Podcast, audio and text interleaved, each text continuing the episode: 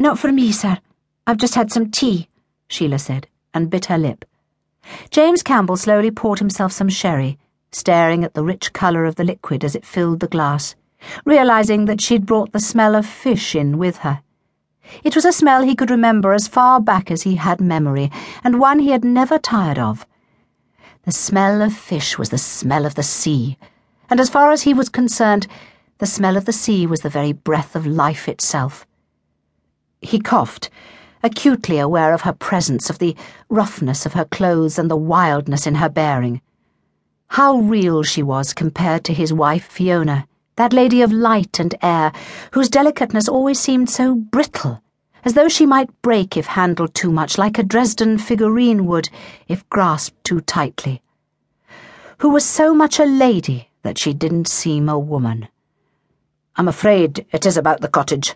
The fault's entirely mine. I neglected to tell the factor I had plans for it, he explained, in a tone that wasn't at all like the firm but sympathetic one he'd intended using. Instantly, the image she'd had of the cottage, of her and Eric's home, vanished, bursting like a bubble. She'd known that's what it was, what it had to be.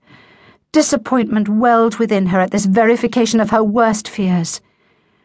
I wanted to tell you face to face that the fault was mine, and that no blame can be attached to Semple for what's occurred, he went on. He tried to look her straight in the eye, but what he saw there caused him to glance away. It's not at all like you to be so bloody soft, he berated himself. Despite the depth of her disappointment and hurt, Sheila knew there was no use arguing. The cottage was the laird's property, his to dispose with as he pleased. Thank you, sir, she whispered, and turned to go, determined not to let him see her cry.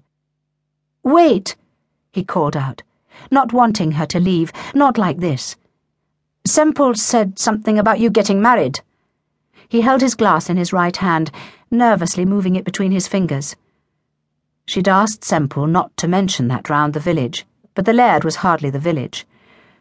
It's not settled yet, she replied quietly, wishing he would let her flee. He sipped his sherry, studying her over the rim of his glass.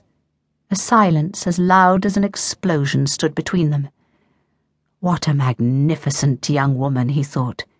There was a wildness and a warmth about her, an air of straightforward determination that he hadn't encountered in years. She was precisely the sort of lassie he would have wanted to marry if he hadn't been so intent on success and status. But you are planning to get wed, he prompted at last.